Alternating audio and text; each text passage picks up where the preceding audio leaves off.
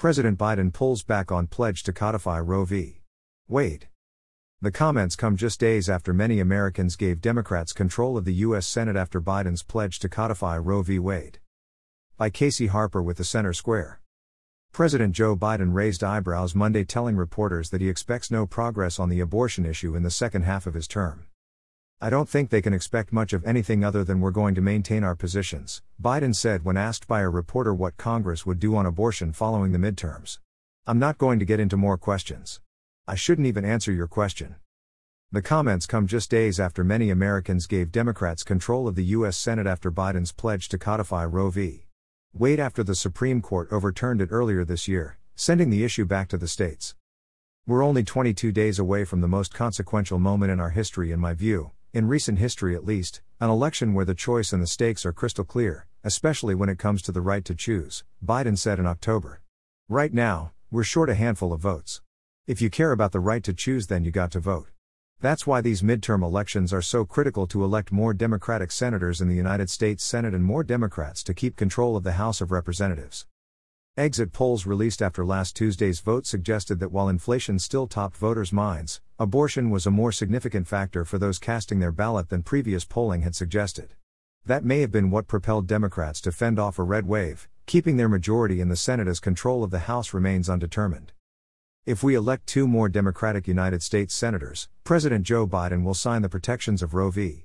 Wade into law, Vice President Kamala Harris tweeted November 6, just before the midterm elections. Now, just days after the election, Biden said it appears unlikely things will change. I don't think there's enough votes to codify unless something happens unusual in the House, Biden told the media after meeting with Chinese President Xi Jinping in Bali. I think we're going to come very close in the House, but I don't think we're going to make it.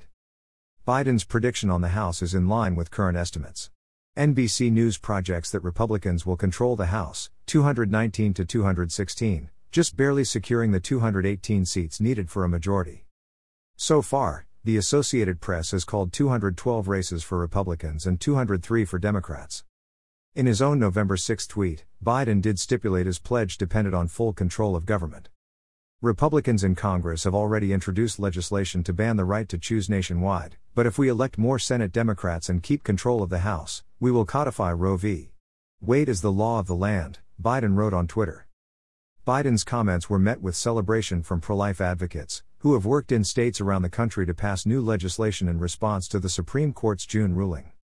The president should dedicate his remaining two years to working to codify a law that protects preborn American citizens in the womb, said Hugh Brown, executive vice president of American Life League. Others called for no taxpayer funding of abortion. Recent reporting from the Center Square showed that federal funding for Planned Parenthood has continued to increase, rising even as its revenue rose to $1.71 billion in 2020 21. About 37% of Planned Parenthood's revenue comes from taxpayers.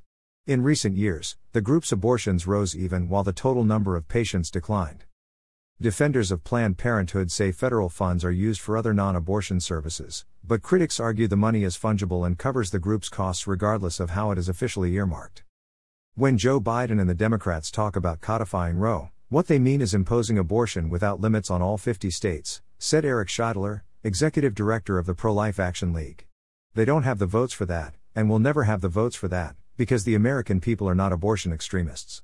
Americans support moderate policies like late term abortion limits, parental notification of abortion, and no taxpayer funding of abortion, none of which Biden and the Democrats will consider for even a moment. This story was first published by the Center Square.